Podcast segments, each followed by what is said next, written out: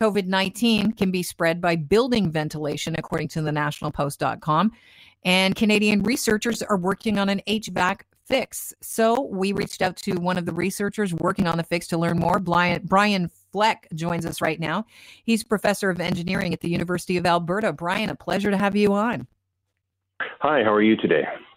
I'm fantastic. Thanks for joining us. So, this theory that COVID 19 could spread through HVAC systems, it's based on an outbreak of a restaurant in the southern Chinese uh, city of Guangzhou. Can you elaborate on what experts kind of pieced together with regard to that story? So, um, as you probably know, or most of the listeners know, um, there are uh, two main ways that uh, viruses are transmitted from person to person. And the most common way is by contact, people touching surfaces where the virus is and then touching themselves in the face, somewhere like that.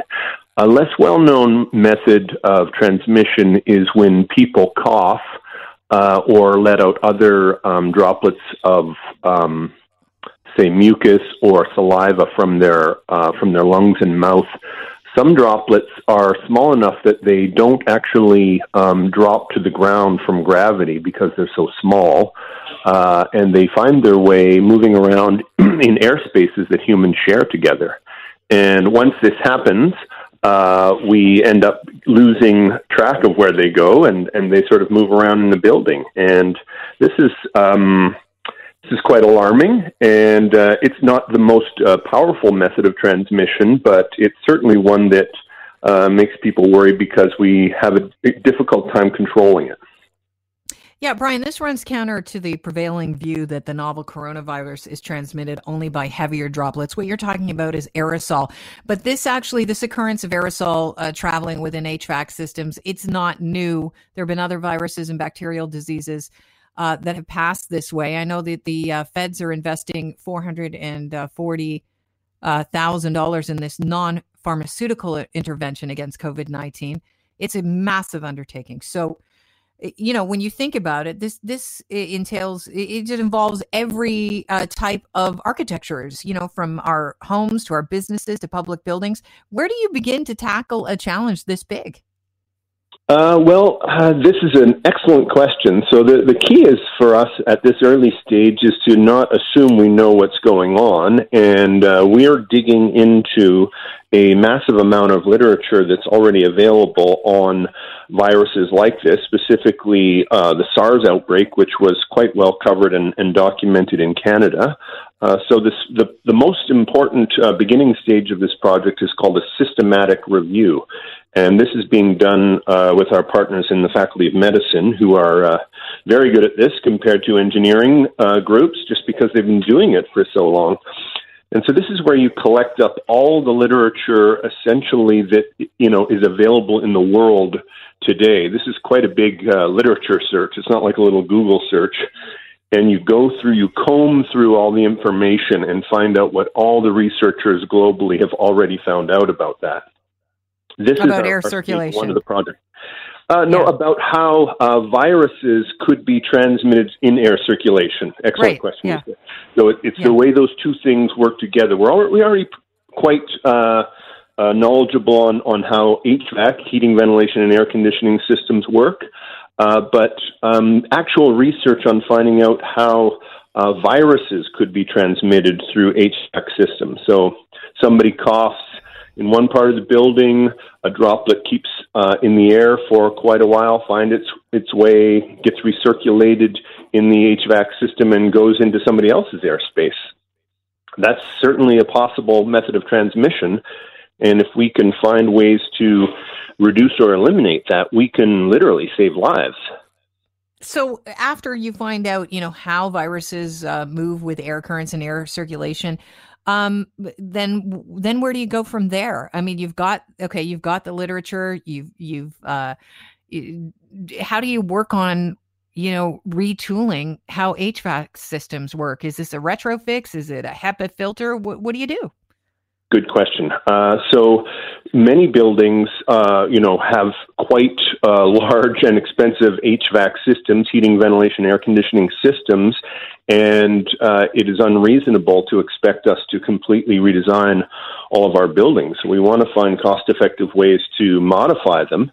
Um, the first uh, two things that we suspect will be important, and again, we haven't done all the research yet, but we suspect the key things will be increased filtration and uh, less use of recycled air.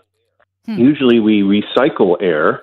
That means air that was already passed through a building uh, is reused in ventilation because it's already warm. And when we're either, or, or cooled in the case of air conditioning, Right. And Is that why so you have air returns in your in your house? Yeah, yeah. So you save money by reusing uh, some of the air that you've already heated up. And um, if you were in a position uh, to reduce the amount of recycled air, you could bring in more fresh air. That's gonna that's gonna come at a, a cost to either heating or cooling. And we'd like to know, okay, what's the cost benefit? Is mm-hmm. it worth it to do that? Uh, of course, when it's minus 20 out here in Alberta or colder, uh, sometimes buildings are simply don't have the heating system large enough to reduce the amount of recycled air, um, just because they're already at capacity. So wow. another thing that that happens is you've got um, the air, so that doesn't smell like you know the uh, fast food joint down on the ground floor coming up into your office on the tenth floor. They run through um, dehumidifying, and usually they go through a, a filter. And we, if we can get a sense of uh, what commercial filters effectiveness is in removing these viruses, and then set out policies, we can get all the people who are working on these filters to improve them, get costs down, and then change policy on how how quickly or rapidly they're uh, you know, like the, the filter you have in your furnace in your basement, you might not change that filter very frequently. Now you might yeah. reconsider, uh, and you might want to put that, uh, you know, first of all, buy the most expensive filter you can find, and uh, change them more frequently. Those are the kinds of things we can do right now. And we don't want to tell the entire population mm-hmm. of Canada to do that until we know it's a good idea. So that's kind of our, our research. We have lab research on recycling air and running aerosols in the lab and testing filters. And so, uh, sort of a three phase project. Right. Well, can let me let me ask you this because we're running out of time because I have to get to the prime minister. But um, those air filtration devices that people are putting into their houses is that a good idea? The air purifiers was that something that you might recommend, or is it too early because you still haven't got the research done? Um, I would say if if people are planning on using them, I can uh, I can, I can't imagine them being bad. Right. Uh, I wouldn't want to advocate for a product right now until I'm certain it's positive. In the same way, people are wearing face masks. Almost uh, no evidence shows that those kind of filters are bad. So it seems like the kind of thing, if you want to do it, go for it.